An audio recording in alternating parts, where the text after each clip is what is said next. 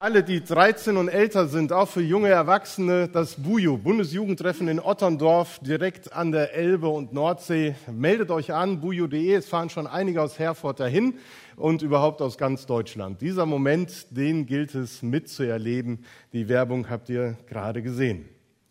Es gibt so viele Momente.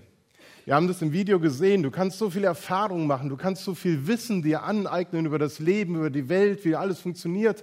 Aber es gibt diesen einen Moment, der so wichtig ist. Es gibt auch Momente im Leben, die sind einfach zum Vergessen. Und wer gestern Champions League geguckt hat, weiß, von welchen zwei Momenten ich rede.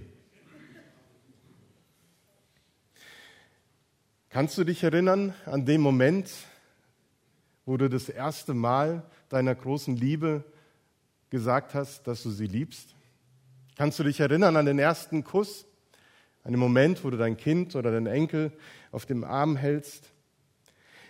Kannst du dich erinnern an den Moment, wo du die Schule geschafft hast, das Leben offen vor dir stand und du bereit warst, die Welt zu erobern? Es gibt so viele Momente, wo wir uns erinnern können. Aber es gibt diesen einen, diesen einen wichtigen Moment, und das ist der Moment, in dem dir Jesus, in dem dir Gott begegnet der dir das Leben schenkt, der dir das Leben eröffnet. Und wenn wir in die Bibel hineinschauen, dann ist das Neue Testament voll von solchen Momenten, wo berichtet wird, dass Menschen in ihrem Alltag Jesus begegnet sind und eine Veränderung in ihrem Leben erfahren haben, die sie nie zu hoffen gewagt haben.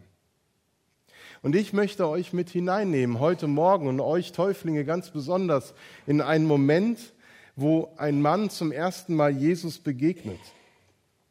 Er ist einer der bekanntesten in der Bibel. Er wird einer der bedeutendsten Jünger und die Person heißt Simon Petrus. Wie war das, als er damals am See Genezareth Jesus begegnet ist? Lukas und andere Evangelien, die berichten das relativ knapp. Ich möchte da so ein bisschen mehr drum herum bauen und einfach fragen, wie mag diese Begegnung gewesen sein, die das Leben von Petrus so radikal verändert hat. Der Fischer Petrus, der saß am Ufer des See Genezareth und flickte seine Netze. Die Stimmung, die war richtig mies an diesem Morgen, weil er mit seinen Kollegen die ganze Nacht auf dem See war und nicht einen einzigen Fisch gefangen hatte. Und genau das durfte nie passieren. Genau das war der Worst Case. Denn kein Fang bedeutete kein Geld. Fischer lebten damals von der Hand in den Mund und die Nacht musste immer genug dafür einbringen, dass man für den Tag Brot für die Familie kaufen konnte. Natürlich gab es keine Garantie, wie erfolgreich man war und deswegen standen Fischer immer an der Grenze zum Existenzminimum und mussten sich permanent darum sorgen, wird es für heute reichen? An morgen war noch gar nicht zu denken. Und ich kann mir vorstellen, wie Petrus nach einer solchen Nacht, die er vielleicht auch vorher schon ein paar Mal erlebt hat, voller Verdruss am Steg saß, sein Netz sauber machte und die ganze Zeit darüber nachgrübelte, wie er es seiner Frau und der Familie schonend beibringen konnte, dass sie heute hungern mussten. Und je länger er dort saß und über diese Nacht nachsann, desto verzweifelter wurde er und fragte sich, kann das nicht irgendwie mal anders werden? Kann ich nicht irgendwie mehr Sicherheit in meinem Leben bekommen? Und es war so ein Moment, wo er, glaube ich, am liebsten alles hatte liegen lassen und wäre gegangen, wäre weg gewesen. Und wenn es nur für zwei Wochen wäre, einfach mal raus aus diesem sorgenvollen Alltag. Wir nennen das heute Urlaub. Aber an zwei Wochen Schnorcheln im Roten Meer, da war für den armen Fischer Petrus überhaupt gar nicht zu denken. Und dann riss ihn etwas aus seiner Lethargie und aus seinem Selbstmitleid. Denn auf einmal waren Stimmen zu hören, viele Stimmen, die aufgeregt durcheinander sprachen und eine Menschentraube war zu sehen, die direkt auf das Ufer zukam, wo er saß. Vorneweg Jesus, der auf Petrus zuging und fragte, ob er ihn ein wenig vom Ufer wegfahren könnte, damit er von seinem Boot aus zu den Leuten reden konnte. Für Petrus war der Tag ja und die Nacht sowieso ohnehin gelaufen. Jetzt sollte eigentlich der Handel blühen. Er sollte die leckeren Fische verkaufen und Geld einnehmen. Ich glaube, dass er sich gedacht hat, alles ist jetzt besser, als nach Hause zu gehen. Warum also nicht das Boot dem Rabbi zur Verfügung stellen und hoffen, dass er ihm vielleicht ein bisschen Geld geben könnte? Petrus fuhr ein Stück weit hinaus. Immer noch kreisten seine Gedanken um die Nacht und die Frage, wie er seine Existenz sichern konnte. Jesus sprach derweil zu den Leuten und es war auf einmal so merkwürdig still. Weil die Leute hörten ganz gespannt zu, was Jesus sagte. Man hätte eine Stecknadel fallen hören können. Und auch wenn wir nicht genau wissen, wie er, was Jesus damals zu den Leuten gepredigt hat, dann können wir doch, kennen wir doch seine Inhalte, seine Botschaft, die er weitergegeben hat. Ich glaube, er wird von der Liebe Gottes gesprochen haben, die jedem Menschen gilt und die jeder Mensch erleben soll aber auch davon, dass zwischen Gott und Mensch die Sünde steht und Jesus gekommen ist, um den Menschen von seiner Schuld und Sünde zu befreien und mit Gott zu versöhnen.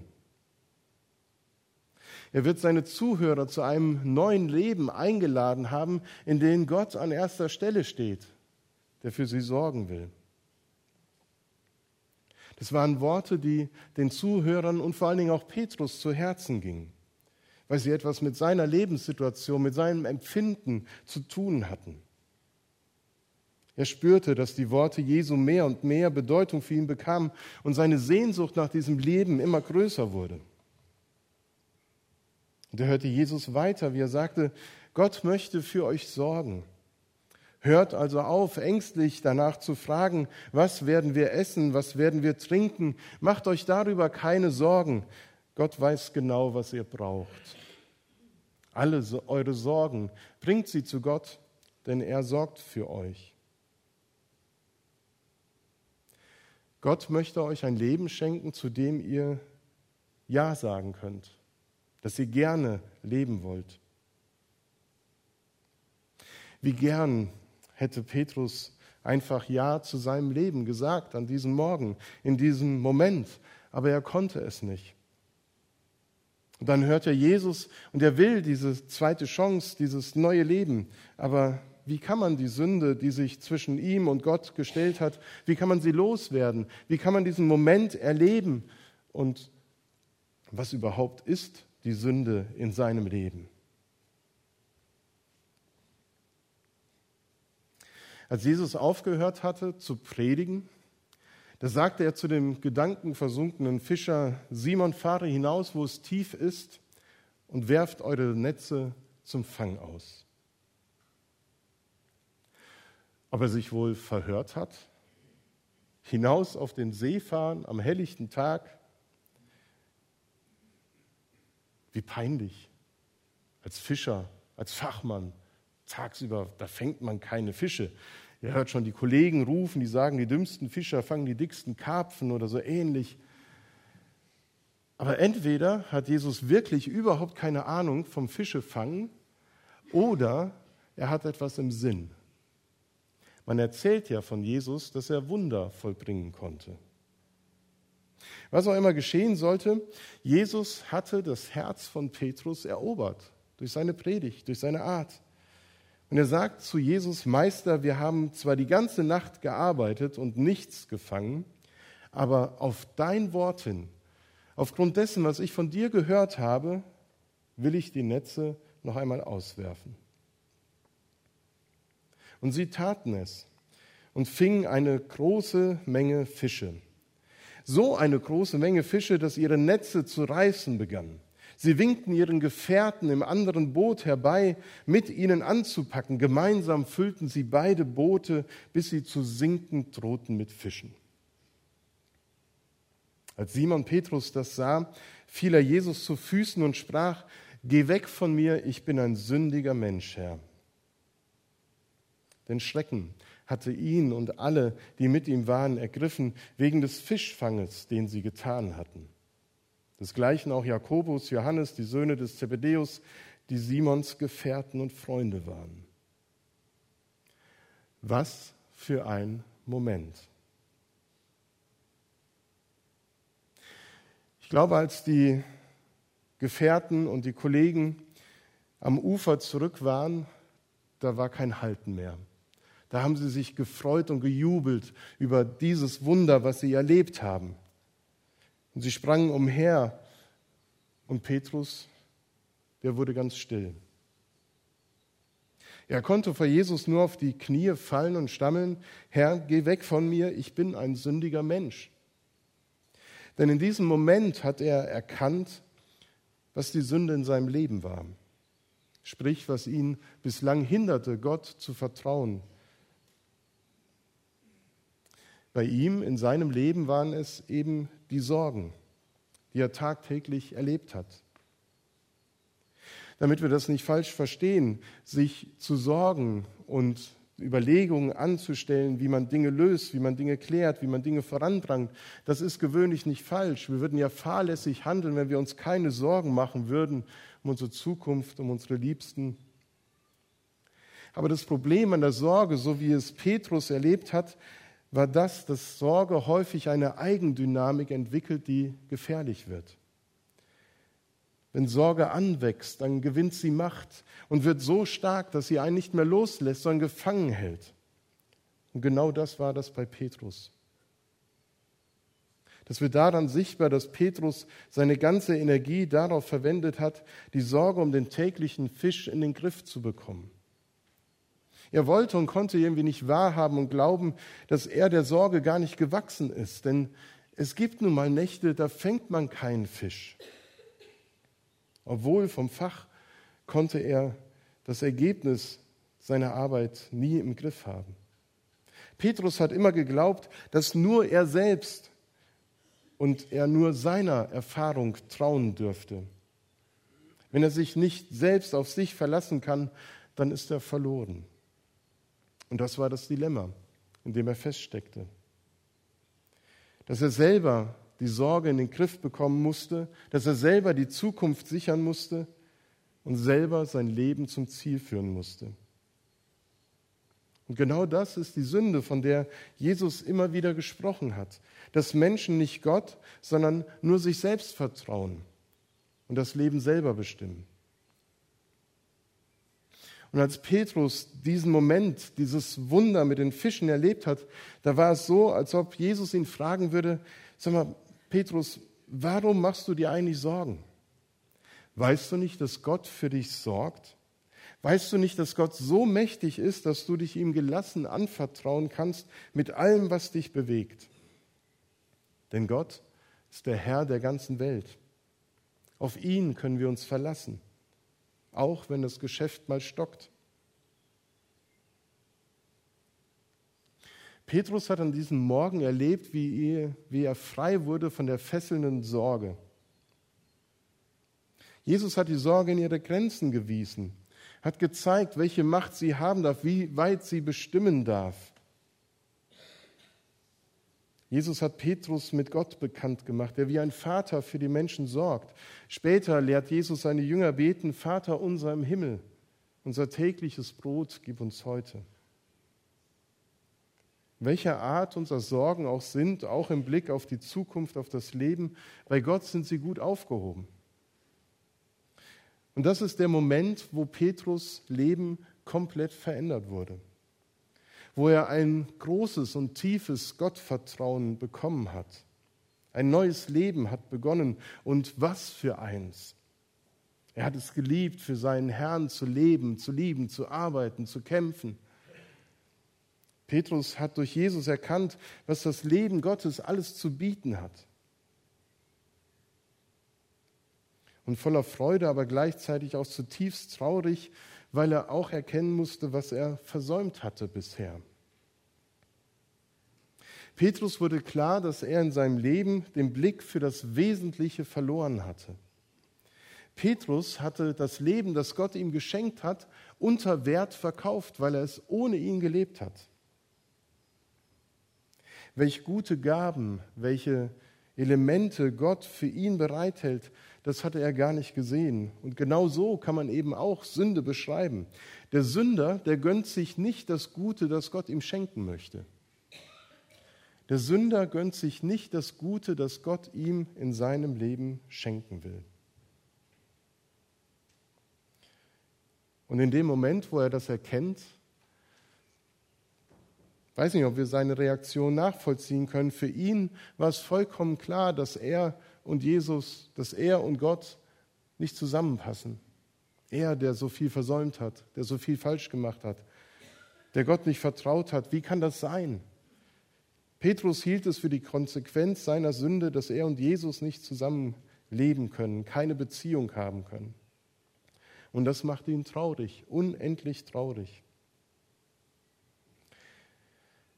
So kann ich mich vorstellen, wie er in dem Moment, wo dieses neue Leben, nachdem er sich gesehnt hat, so nah zum Greifen war und er es dann doch nicht bekommen konnte, wie er traurig zu Boden blickte und dachte, wie schade.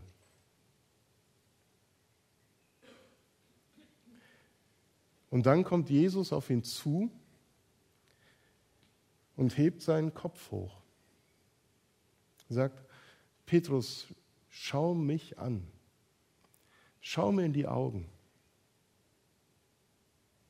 Und Petrus blickt Jesus ins Gesicht und sieht ein Lächeln. Er sieht Liebe, er sieht Wärme in den Augen von Jesus.